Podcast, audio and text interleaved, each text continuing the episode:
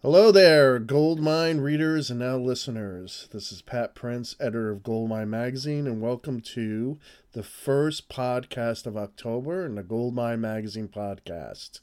Uh, this podcast will interview Vinnie Moore of UFO, um, vocalist James Walsh from the great Britpop band Star Starsailor.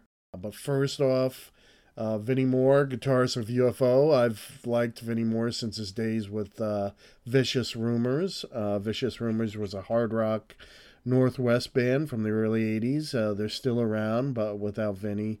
Uh, now, I'm a pretty big UFO uh, fan. Not as big as, say, Eddie Trunk, but big enough. And I first went to see uh, UFO Live with Vinny, and I was a little skeptical at first, even knowing how good he was as a guitarist.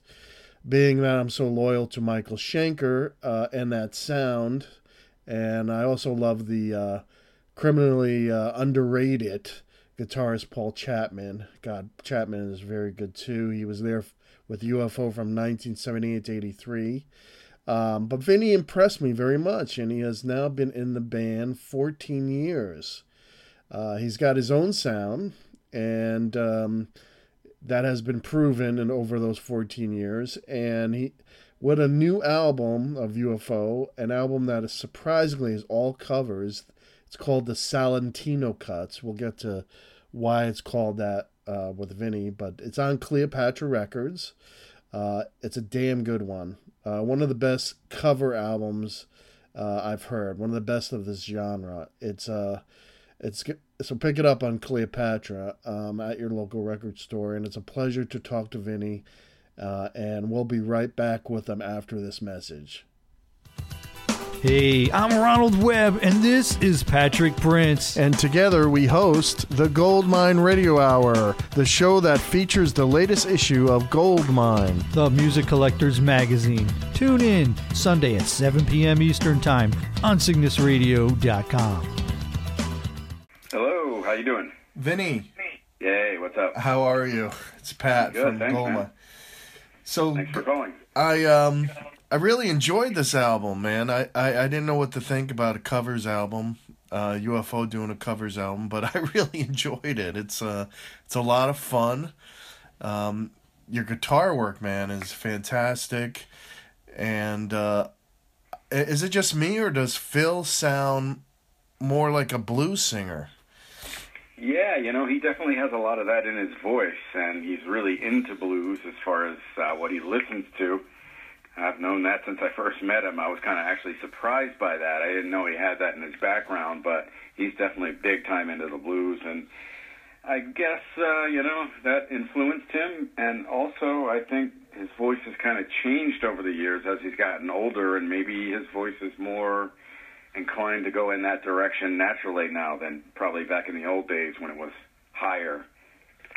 It, it's true. His voice does sound a little different. Besides the the blues uh, reference. Um, you know, I, to be honest, and I'm not just saying this. I think it's gotten better over the years. Yeah. Like the timbre of it's changed, and it's more deep and breathy now.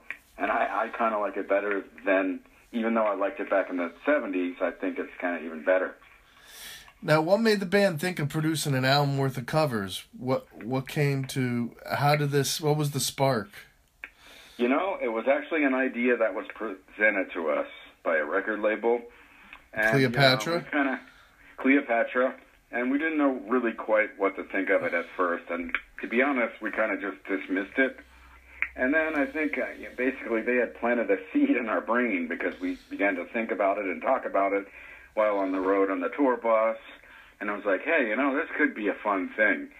And so we'd like sit around having some drinks, some beers, and start to talk about what songs we potentially could do. And so it was kind of in a state of like limbo for quite a while. You know, I think like a year went by, and they approached us again. And uh, upon that second approach, it was like, you know, we all collectively decided it would be something cool and fun to do. Yeah, like I said, I started out the same way. Like, um, you know, I didn't know what to think, but then. Uh, listening to it, I I had you know, it's a lot of fun. I go to it again and again, uh, listening to the stream. Um, it was something different, and we hadn't treaded in that on that water before, and it was something new and a different thing to try. That, and I think it was fun for everybody, basically, and that's why we did it. Did each member pick a favorite song? How did the songs get decided upon? Um, pretty much everybody was throwing in ideas again on the tour bus and hotel rooms, whatever. And uh, you know, we Phil has a lot of trouble deciding on things. He can't commit to anything, and so it really came down to being in the studio when we were recording basics to kind of hash it all out. I mean, Right. we had maybe five or six chosen, and it all kind of came together last minute, which is what happens a lot in this band, to be honest. Right. Sometimes that could be good. Yeah, definitely. Because that's how creativity spontaneously works, you know? Yeah, definitely. Um, when things are really planned out, sometimes they don't go as well. Um, so, yeah, I could see that. Were there any extra songs recorded that didn't make the album? Yeah, there was actually a song, believe it or not, and this is the strangest of all choices. It was a Vince Gill song. Wow. And uh, Phil really liked it, and he liked this particular version with Vince Gill and Lyle Lovett uh, singing it together. And he kept mentioning it, and we all thought, okay, he's not going to want to do this. You know, he, he just loved the song. And so we ended up recording the basic tracks for it, and it got weeded out somewhere along the line when he was doing vocals. Uh, I didn't make the. I don't know if he recorded vocals for that. I guess he didn't. I'm not even sure. Did you guys give it a more, so you gave it a more hard rock approach? Yeah, I think everybody. I mean, every song turned out more rock just Yeah. by the nature of what we do and the way we play. Yep. So yeah, it would have been heavier than the Vince Gill version, but it still had a tenderness to it that uh, was cool too. I mean, um, take a song like Honeybee. Um, you guys really made that uh, blues rock. It was very nice, and um, even I mean, wasn't Break On Through the hardest challenge? It's so ingrained in the consciousness of classic rock fans, and you made it different enough. You you gave it a sort of deep purplish vibe. Um, it was not, it was nice surprise. Well, yeah, it's definitely heavier than the original vers- version, Yeah. and it is an iconic tune. And even not only Morrison's vocals, but the keyboard work in the song. Yeah. It's like, how do you even approach that or attempt to do that and have it sound genuine? You know, without just duplicating the whole thing note for note, which we didn't want to do. And luckily, a lot of it kind of happens naturally. I mean, Phil has like a certain voice. I play guitar a certain way, and just with that fact, doing things, just doing what we do naturally, kind of made it different, so to speak, if that makes any sense. And Andy is definitely playing harder and more rock Yes. because that's the way he, you know, he's a different drummer than John Densmore. Right. A- So And part of it just kind of happens naturally, and I think that's kind of what we set out to do. Because at first there was like lots of talk about rearranging all the songs and maybe trying to get too clever with it. yeah, And we all kind of agreed that if we just go in there and play these songs the way we play, they're going to be different right off the bat. I agree. Like I like I said before, when you overplan, sometimes it comes out it it doesn't come out right. You know, just go Exactly. yeah. Um, and this is man, you really took over this album. Your guitar playing is something. Oh, It always always was, always is. But uh, man, all over, you match uh, some great guitarists like uh, you know, take Mississippi Queen. Um, you're going like note for note there. You know, that's one where I, I copied a lot of the Leslie licks, or I did something very similar to, you know, what he would do, kind of tried to think like him. He's a friend of mine. I love his guitar playing, and, and you just reminded me that I actually want to send him the MP3. I might do that when we get off the phone. But yeah, I mean, certain things you have to kind of remain true to. yeah, and I I didn't want to like copy every note note for note exactly, but I wanted to just kind of retain the vibe and just go for his o- overall feel. yeah. I think he would be proud. you really. Uh, If not, I'll know it really quickly. I'll get that. Hey, what are you doing playing my guitar licks? Yeah, yeah. you never know. You never know how he's gonna react. But uh, no, he he really did a good job. That's a hard uh, song to uh, match, you know, as far as guitar. Um, and another one that I liked is "Heart Full of Soul," which uh, you know it's the Yardbirds. It's got a store. It's a storied band because of their guitarists, but their songs never got the airplay or recognition they deserved. And I know. I mean, Jeff Beck got pretty well known after the fact, and everybody knows that he was in that band, but I guess at the time they just didn't hit it really big. And uh, yeah, I mean, I played some stuff from my favorite guitar players on this record: Trower, Leslie West, Jeff Beck. Uh, so it's definitely a lot of fun for me. That's what I meant. You stepped up to the challenge, man. I mean, there was a lot to take on, and you you went note for note. It's uh, it's really fun. I, I really enjoyed it and uh, even something like uh, Steppenwolf, um, the Hoyt Axton song, "The Pusher," uh, that's an underrated song, and uh, that's my favorite lead by you. I think in, in that song. Um, oh, thanks, man. There's good stuff in there. it loose on that one. And uh, that that's that shows that you guys really know your classic rock deep cuts. Yeah, I mean, we live all live through it. That's for sure. Yeah. All those songs. It's part of all of us, you know. Now, do you think time periods of our lives? Now, are you gonna take uh, this on the road? Or are you gonna incorporate a lot of these covers into a live performance, or how is that We're gonna? We're definitely gonna at least do one or two. I mean, we have this tour in sep- starting in September with Saxon in America. Right. It's going to be coming out in September, so we're all looking forward to doing one, but of course we can't decide which one it's going to be. but uh, yeah, I guess we'll figure it out soon. Yeah, it's going to be hard to it's going to be hard to um, decide. But the way you do break on through, that might be an interesting um, live cut. Yeah, that's a rocker for sure. Yeah. And the way you do it, I mean, it just it will. Um, I think it will gain interest, and the the the audience will like it. Steppenwolf, on the other hand, the pusher might be too obscure of a song for the audience. It's it might be too laid back for a live audience, but right. you just never know. That's the thing. I mean, you plan advance in advance, like you said, and then you go out and do it live, and you never know what kind of reaction you're going to get until you actually do it. So you, you just learn by doing. So you know, you might do it, and it might go over big. You never know. Or some songs that we've done live that we think they're going to go over big, they they don't. They kind of sink. So yeah, and you don't know why, but it just happens that way. Now, touring with Saxon must take uh, Phil and Andy back to the, the good old days. Um, that's gonna. I, I'm I'm looking forward to that tour actually because I like Saxon because of the nostalgia reason. Um, but you guys were uh, UFO was kind of a different band, more hard rock than Saxon, I think. Um, I think they have more of a um, ACDC kind of vibe sometimes. Right. I really enjoy what they do, but they're probably more straight ahead, I would say.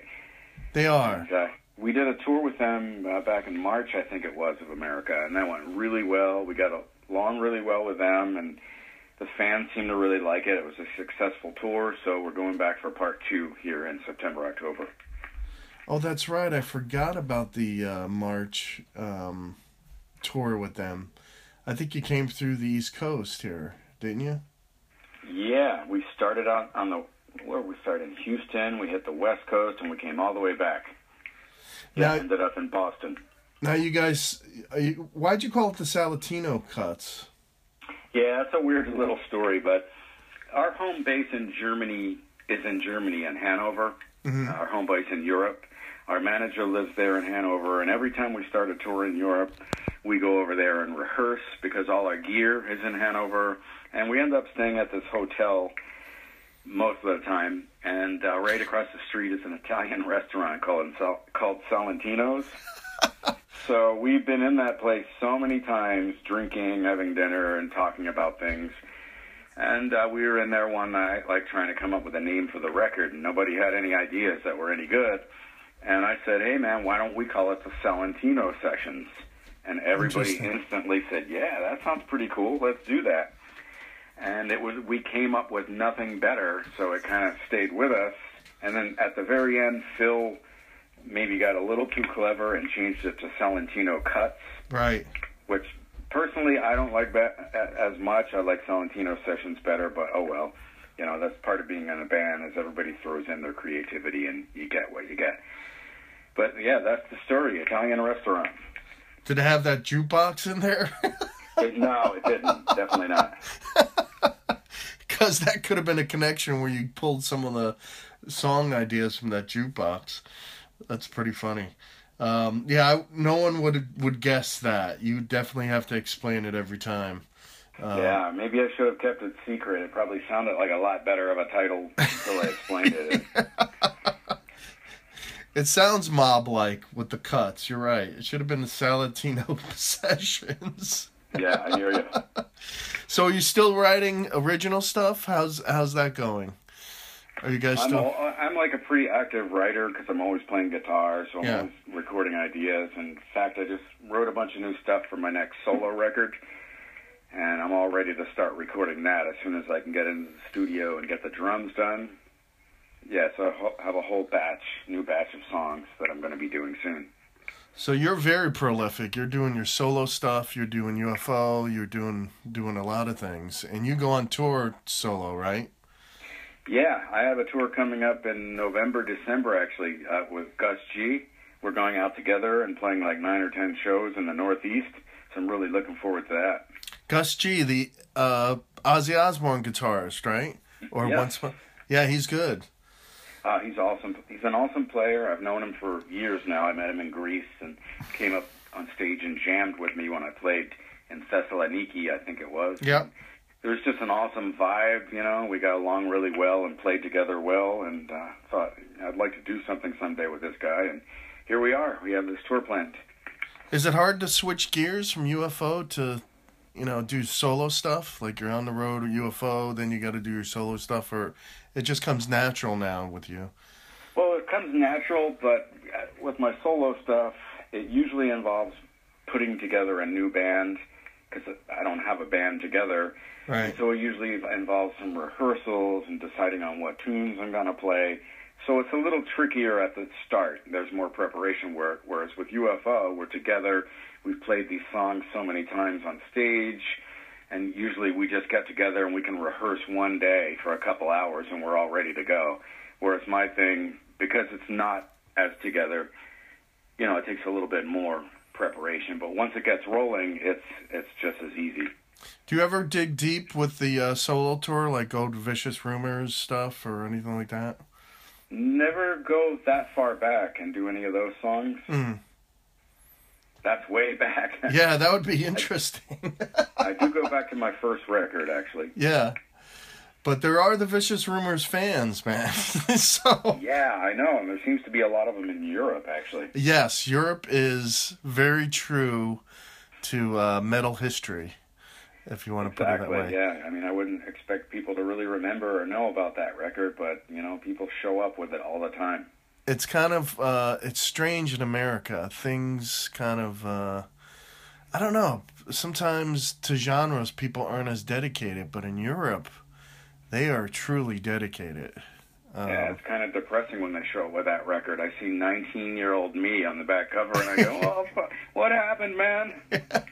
It's not, it's a good record. No, I mean, I was just such a young kid then. Yeah, yeah, yeah, yeah. It's like, wow. You realize how long you've been doing it. well, you were cooler than most 19 year olds, so. I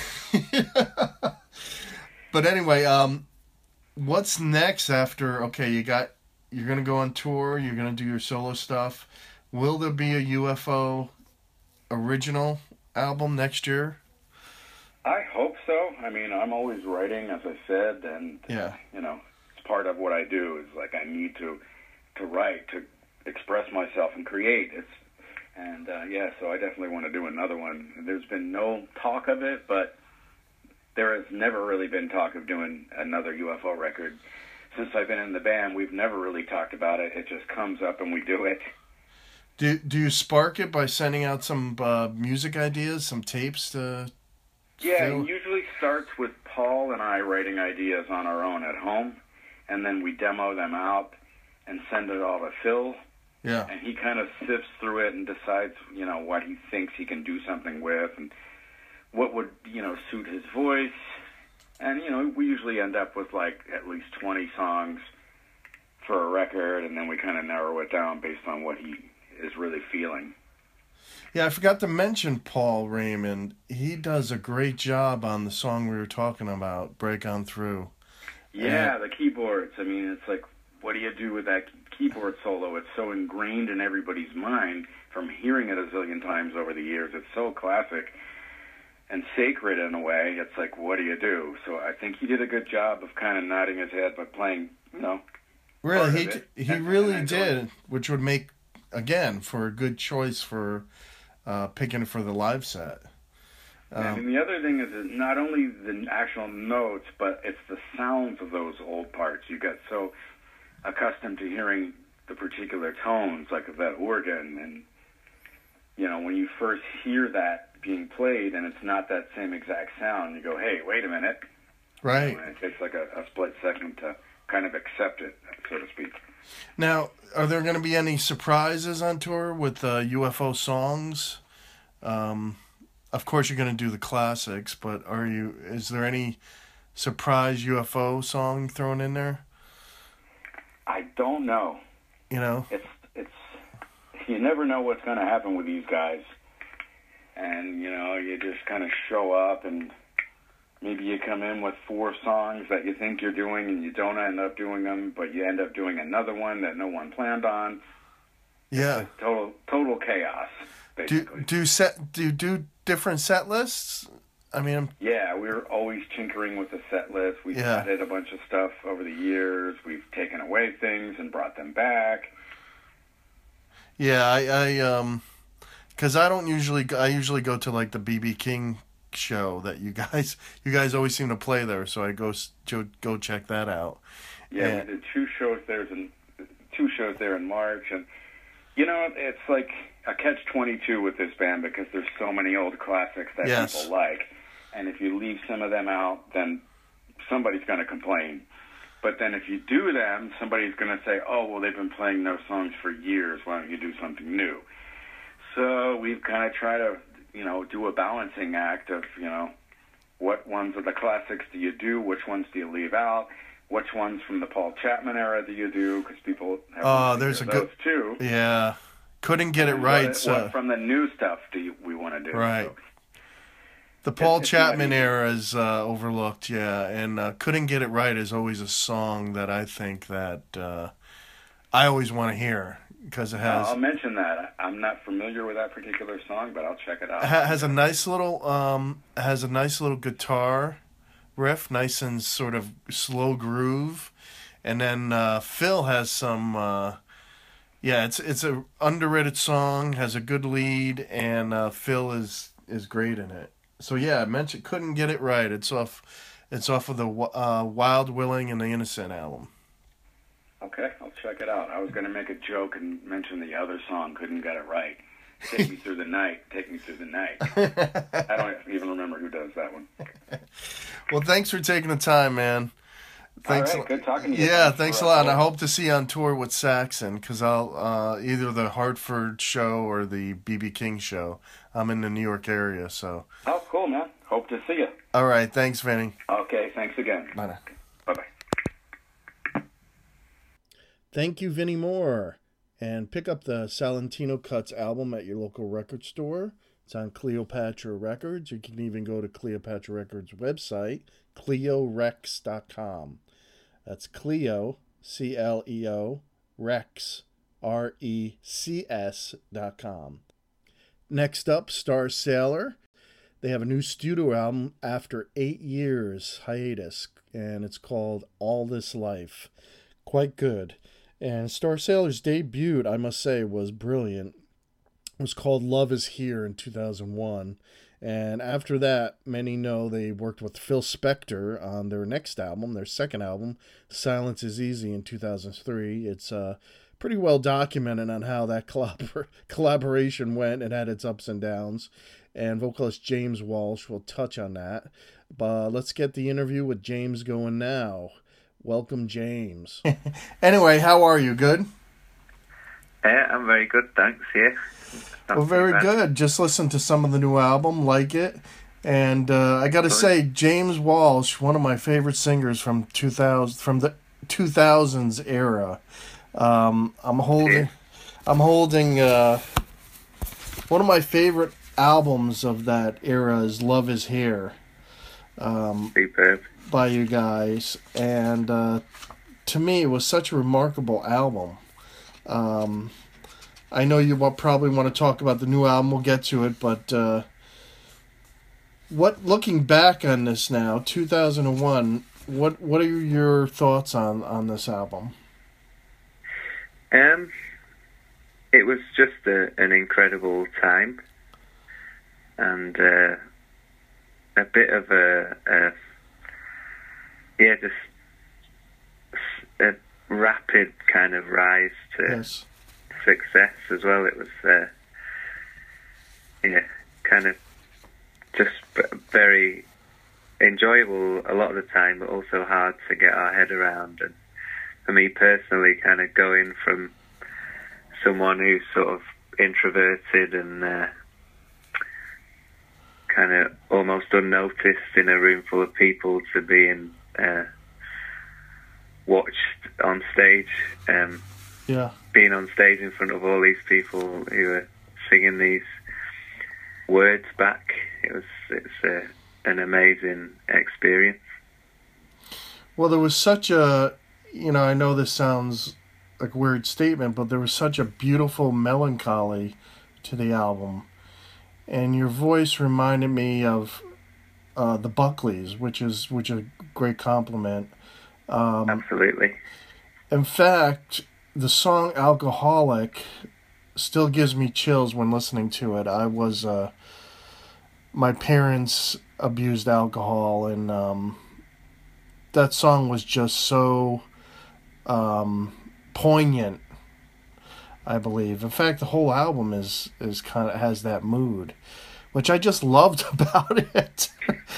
um, when I say beautiful melancholy, that's that's that's a great compliment for me. I think it was very atmospheric, very moody, Yeah. very emotional. All all, all my uh, favorite music has that quality. I think uh, hmm um, it's that balance between uh, a vulnerab- a confidence musically, but a vulnerability and lyrically, and in the stories that, that people can relate to. So I think if you're too bombastic in what you're communicating, then people will be a bit like, well, that's got no relation to my life, so I'm not really not sure how to connect with it. And uh, a big album for me growing up was uh, Urban Hymns by The Verve. Mm. Um, I think that has that that same sort of like if you listen to the words, that although the album as a whole is quite euphoric and Mm. uplifting, the words are quite uh, quite deep and dark at times, and that was a, a big inspiration. Well, I think that that with uh, "Love Is Here," the subjects were dark, but there was a a signal of hope. Uh, yeah, yeah, And at the time, um, I don't know if it was released pre 9 11, but at the time I was uh, living in New York City, experienced 9 11, and this album gave me comfort. Um, that that it means a lot that uh, it's had that effect on yourself, and obviously hearing different stories of people yeah, connecting with the album and it, it helping them. Because for me, like writing music and writing that album and writing all most of the albums has has helped me um, through tough times. So it's right. it's good that that's, that kind of carries on when people listen to it as well. Well, it was one of these those albums that helped me cope for sure. And um, I think at the time I was just hoping you guys would tour here, and um, I didn't get, ever got a chance to see you, and I hope I get to see you on this tour. And I hope you do play some songs from this first album. Um, Oh, we def- we definitely will. There's songs like uh, "Good Souls," Yep, that's a great uh, tune.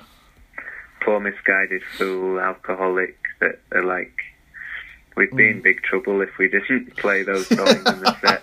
So, uh, yeah. no, I hear you. I think everyone uh, is expecting them. At the time, did you like being lumped into that Brit pop um, category? Um, I never understood it as an American, like Brit pop. I just, I, I just saw all those bands as, as a lot of. There were a lot of Yeah. good bands coming out of the UK. That's, Yeah, yeah. and Um, it was sort of strange to label it. yeah, I- I guess it was just a, a, a media thing, really, to Yeah. And and I suppose it helped a lot of bands as well, especially early on with Blur and Oasis and the kind of bands that, that came around during that era. Yeah. Um, even some brilliant music like the Blue Tones and Mm. Supergrass. Um, if you take them in isolation, um, although they're, they're great bands and deserve that success, I think the Britpop, to having them, bands like them that are a little bit more left field alongside Oasis and Blur, and Pulp is a classic example. Oh yeah. Yeah. it it opened the door to people listening to quality music really so it's, it's good Well, it's hard to. You know, it was weird because, um, you know, everyone talks about the British invasion in the 60s and how easy it was for UK, ba- UK bands to make the transition here in America. But it's not always necessarily so now. Um, and it takes like these categories, Britpop or whatever, Yeah. to make it so. Um, there are quite a few bands in the UK that just haven't made it here, and it's just a head scratcher. Um, so it's not easy, as you probably know, to cross that uh, bridge to the American we- audience. we've had sort of limited success in the US I wouldn't Yeah, say we've sort of made it by any stretch of the imagination but Right. just to be able to get over there and and play places like Irving Plaza where we played mm, um, some years ago. It's just a, a legendary venue. Um, and I love those like 15 hour drives across states and stuff. it's just, uh, it, it's, it's like another planet, but in a, yeah, I mean that in a, in a good, in a good way. And every, every time you cross a state line, you're in another planet. It's like, yes, it's like uh, it's like Europe almost. There's different countries within America. It's yeah, uh, um, and inspiring, and uh, it's some parts are maybe a bit negative, like like anywhere in the world. Yes. That- that's what kind of the hmm whole is the what makes it so interesting.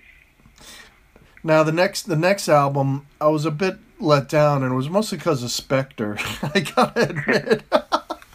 Yeah. I just felt like um, now I I love Spector's work in the past. I mean, who doesn't really? But I was Yeah. I was disappointed in what he gave Starsailor because you were better without him, in my opinion. Your music was atmospheric. He didn't need to bring his wall Yeah. of sound to a band like yours, and I guess you guys found that out during production, right? I mean, you Um, yeah, I guess so.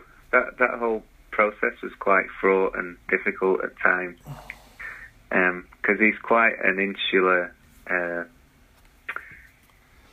paranoid guy, and we it, we were working with him in an era where the record label's very much involved in not so much in the process, but in hearing demos and hearing works in progress. And basically they've made a massive investment in a band. Hmm and this this obviously revered and legendary guy's come over but he's not he wouldn't let them hear anything. Right, um so that that created a huge amount of tension. It's like well we don't want to be seen to be uh siding too much with the label because it's there's got to be an element of like stick it to the man kind of thing. Yeah, but but at the same time we want them to have the confidence in us to go out and promote the record and get us out on the road. So it was uh, it was a really difficult time, um, and I think it, like you said, the the production works to a degree on Silence is Easy because it's quite a simple song and uh, White Dove is more of a ballad. Um, but tracks like Four to the Floor and uh, um, I'm trying to think what else is on uh, Bring My Love and stuff Yeah. like that. The the rhythm section wants to uh, let go on those types of songs. Yes. Um, and Phil Spector's whole thing is very regimented and basic drumming. Yep. Um, so that that was a factor as well, like the drummers getting fit, like sulking in the corner because he's this guy's just asking him to go doom doom doom over and over and over again. So yeah, I thought it'd be interesting to know like what a solo album just with myself with Phil Spector recorded at the time sound like. Yes. Um, Well, that that was it- his. it- That was his thing, right? To take vocalists and and add the wall of sound. That's what I mean. It was like a, it was almost like too overdone because you're the band was already atmospheric and he's trying to yeah, yeah. add his touch. Um, how did you hook up with him? Did you was it the band or was it the record company? Um, Yeah. his daughter, his Oh. daughter was actually a big fan, Oh. and uh, but obviously, I think she'd kind of tried to persuade to work in, persuade him to work with lots of people, and Yeah. we were the lucky slash unlucky ones that he, he chose to. You were like with. you were like the Ramones. it was an experiment. That- I think I find it hard talking about that sort Yeah. of period because obviously because of what's What has gone on since transpired, and, uh, right? yeah, it's it's, it's hard to. Um, Uh, obviously, uh, no one knows exactly what went on there, apart from and one of, one of those individuals is sadly no longer with us. But Yeah. uh, it's hard to talk about someone in two positive and glowing terms with something like that. Uh, Yeah, I I, I like agree. In the And yeah, uh, you know, I'm sure that it's hard hard to say. Yeah, Phil Spector's a great guy when uh, yeah you don't know what what he's capable of. Really, and I'm sure the English press has asked you enough about it. So Yeah. we'll move on. Yeah. But uh, I I just I was glad uh, the next album was heavier on the outside, and I thought maybe it was kind of an answer, uh, evolution, a natural evolution. Um, yeah, I- yeah, is that how you felt? yeah. I think we on the outside was our live album. Like Yeah. on the outside was was very much the album where we thought right. The one thing that people keep saying is even with Love Is Here, people were like they'd go and see us live and be like we. I didn't expect this. This is so Yeah. much more powerful than it is Yeah. on the record. Um, and obviously, I'm a huge fan of uh, Elliott Smith and Right. Rob Rob Schnapf produced that and early sort of Foo Fighters and Beck stuff. Yep. We thought he'd be he'd be the guy to uh, to produce that album and yeah, I think looking back of the three records um, that we did back in the day, that's Yeah. probably the the best produced. I think. Right. Yeah, sonically, it's it maybe not. There's a few great songs on there, but it's maybe not the best collection of songs. But sonically, I think Rob did a great job. Now I think uh, I like how you gave the hat tip, by the way, to Echo and the Bunnymen and Heaven Up Here and Silence is Easy um, Yeah. on the cover. that was pretty cool. Um, yeah, obviously a lot of fans noticed that. Um, but what happened in 2009 when the band took a hiatus? Um, and when did you Um, know it was time to get back together? Um, well, we, I think for me, the the processes in the All the Plans album Yeah. um, was quite emotionally draining. Yes. Um, because it felt like almost like things were kind of deteriorating for us commercially and whatever, and it felt like I've got to put up if I put absolutely everything into this record and write the best songs I can possibly write and uh, just give it everything, then maybe this will uh, kind of get us back up there.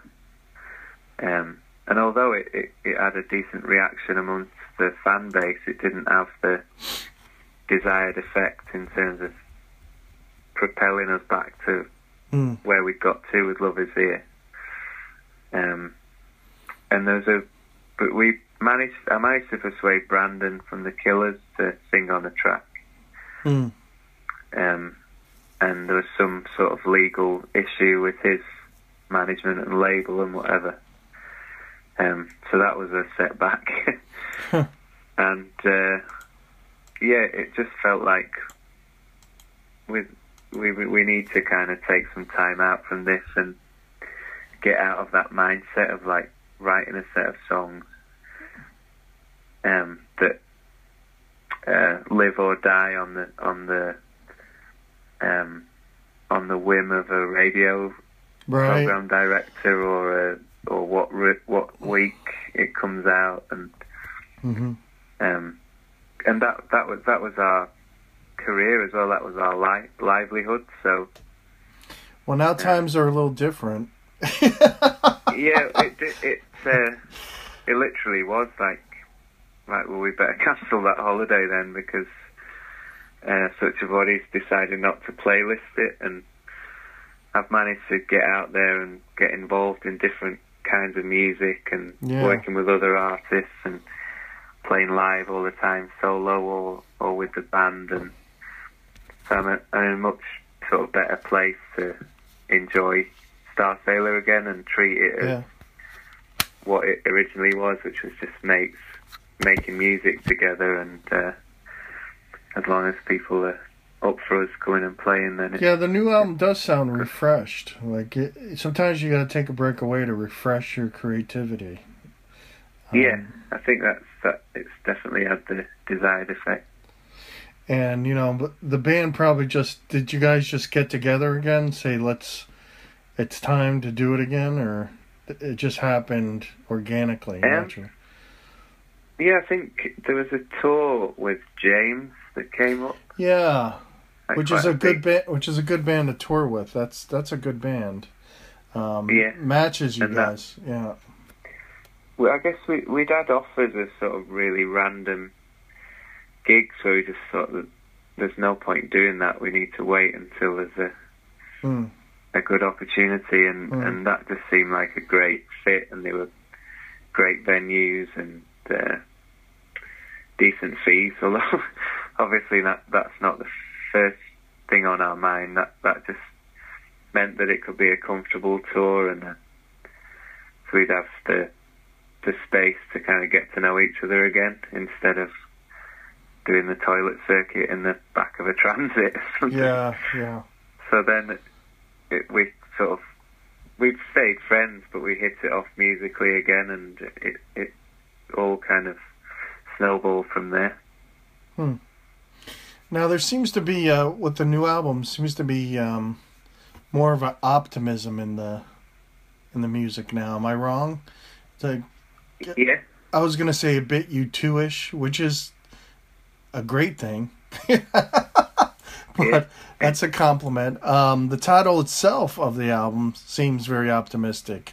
All this life, uh, a sort of Yeah. seize the day thing, right? Am I wrong? yeah, yeah. I think that's uh, That's that's probably definitely an, an element of that. Um, but I think it's it's actually it was actually written during a quite dark period for me. Like, oh boy. Um, but I think sometimes that can bring out optimism because you kind Right. of you're digging your heels in and you're you're te- almost telling yourself to Mm. keep going and keep uh, kind of you'll get get through this sort of thing and it Okay. related to that as well. So it's good. Yeah. What is your what is your uh, what song are you most proud of on this new album? The way it turned Um, out, production wise, great. Um, I think uh, Blood. And why? is- Yeah. Why would you say that? Yeah, I think just lyrically and musically, it's it's. I've kind of hit the nail on the head as far as saying what I wanted to say and the way the way Right. I wanted to say it. Um, it's quite direct and uh, yeah, I just uh, I, I love how the the backing vocals come in or the Mm. the sort of stacked vocals. Um, and I think it's like we've taken some little detours on this record with uh, Caught in the Middle and Take a Little Time, and uh, there's more traditional ones like All This Life. Mm. And I think Blood's Blood's a nice marriage of those two. Like it's it's sort of Starsailor, but but not as you know it kind of thing. There's a big guitar solo at the end, and uh yeah, I'm just really proud of that track. Yeah, all this life. Uh, the title track is probably my favorite. Um, maybe it's because, like you said, it's a traditional sounding Starsailor song. Um, Yeah. It has all the right elements, but all the songs seem to be pretty damn good on the album, which is excellent. and I like the I like the uh, cover too. It's uh, um, it has it has Americana feel. It has an American feel, and in this uh, obsession with um, UFOs or Yeah, it, it, it Like- actually, someone saving us from from the, it actually Or not. reminded me of it reminded me of the David Lynch film, The Straight Story. Oh, okay. I've never seen that. No. Um, there's a cover of that with where the uh, the title is written in the stars, and Mm. there's a guy on a it's like a a dark night, and there's a but dark starry night, and there's a guy on a sort of ride on lawnmower, and it's kind of gave me that feeling, which is one one of my favourite films. So I was quite into the cover. Well, the name Starsailor itself is uh, someone searching, right? Discovery. Yeah, yeah, yeah. Still, still doing that, definitely. Creatively, yeah, you got to. It keeps you going. Do you still write on between uh, albums all the time, between tours, or do you Um, just have to let it soothe down? No, I think I think uh, like over the past few years, I've I've uh, been writing much more prolifically. yeah.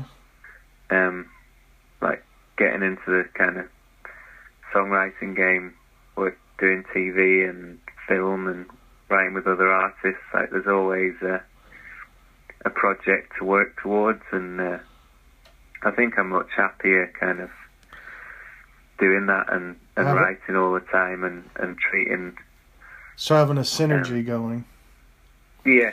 So like the band's obviously massive for me, and Hmm. um, it's another a particularly special one, but another project that I'm writing for. So um, it's like anything. It, it's uh, the more you practice, the the better you get at it, and uh, there's a, even songs where you think, no, this isn't going anywhere, and I'm not. There's no point finishing this. I think it's always uh, worth persevering. Well, film getting into fi- a film score is definitely uh, lucrative, you know, and because right now a band, right now a band has to make the money from touring, and the albums. Yeah. It's kind of the other way around, right? Um, than it was thirty years ago, or even in two thousands when you guys were playing, right? Um, will this be released on vinyl too, or is it It, Just- it is out on vinyl, yeah. Okay, Yeah. great. Because we're all So, about uh, the vinyl gold mine. we like the sound. Um, last question: Will you be touring America soon? I really hope so. I've got some great memories of touring in America, and uh, yeah, we we haven't sort of heard of any confirmed dates or anything yet, but it's uh, yeah, it's, it, it's still, in spite of uh, political turmoil, it, it's still an inspiring place. So uh, Yeah. yeah, I think we'd be would be happy to get over and uh, and Well, you might be lucky you don't just- live here right now. it's quite it's just flattering to speak to people like yourself and yeah. know that there's still an audience out there in, in America for the music. Well, it's going to spawn this interesting period America is going through is going to spawn some I feel some great creativity, but uh, we'll see. Yeah, Uh, I, th- I think it's uh, Um, it's very polarized already- now, which I don't like. I don't like a polarized America, and uh, no, that's the one thing I regret. And uh, I haven't felt it this polarized uh, in a in a long time. Maybe it's just me, but um, it's uh, Yeah. it's not. I don't consider it a happy place right now. No. But We- still, we- we, we could use, which is why we could use you as a band coming over as an escape, right? Um, I think that's that's an it, that's an interesting point because it's like, um, all we hear is twenty four seven on the news. It's constant, you know, stuff going on. Just put it that way. it, And it'll be a nice that- escape to go. It's a nice escape Yeah. to go to a concert or a ball game. Know, I just, yeah, but it's like it's like is it is it an artist's uh, role to use their platform to reflect the times, or like you say, to allow people a night off politics? It's it's di- it's difficult because you don't want to shy away from that, yeah, but at the same time, maybe people want to go to a gig and and turn off from yeah, whatever Trump's saying or uh, right. whatever's going on in the streets. So it's uh, I guess it has to be a delicate balance, but I like how you guys are introspective and Yeah. uh, where anyone can relate to it. Um, you know, it's. I'd love go to a Roger Waters concert or a U2 concert, but there are times when you just want to listen to an introspective song and not yeah, something that's political. you know? yeah. well, I, I I went to see Jackson Browne recently, who's like the king of introspection, Yes. um, and he made reference to what's going on in America, but in a slightly sort of humorous way. So I think that's probably the the best way to do it is to. Um, Let Yeah, me take a guess. He's not a Trump fan. I don't think so. No. I'll just take a wild guess there. Yeah. Well, listen, I really want to experience that. Um, I never got to experience in person that live Starsailor, you know, that heaviness that you're talking about live. So I want to experience that again. I hope you guys get it. over here. I, I don't. You're playing the. Uh, are you playing Europe? Are you?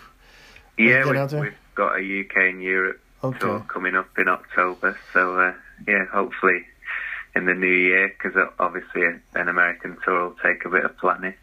Well, I'm so glad Starsailor's around uh, like it was before. I know you took a hiatus, but uh, you deserve to be around. And your voice is it's good to hear your voice again, your your singing voice. Very nice. And I wish you all the best with the new album, James. Thanks a lot. Cheers. Thank you, man. See you soon. See you. Bye. Bye now. Bye. Okay, that concludes our show, our episode for the 1st of October, the Goldmine Magazine podcast. Okay, thank you, Vinnie Moore, James Walsh. That ends our show. Don't forget to pick up a, a Goldmine at a select Barnes & Noble store, Books A Million store, and indie record stores near you. Uh, you could also subscribe. Um, it would be a lot easier, delivered right to your home. And you can do that by going to our website, goldminemag.com. Um, subscribe, and you won't be sorry. Thank you, readers and listeners. It's been great. We'll see you next time.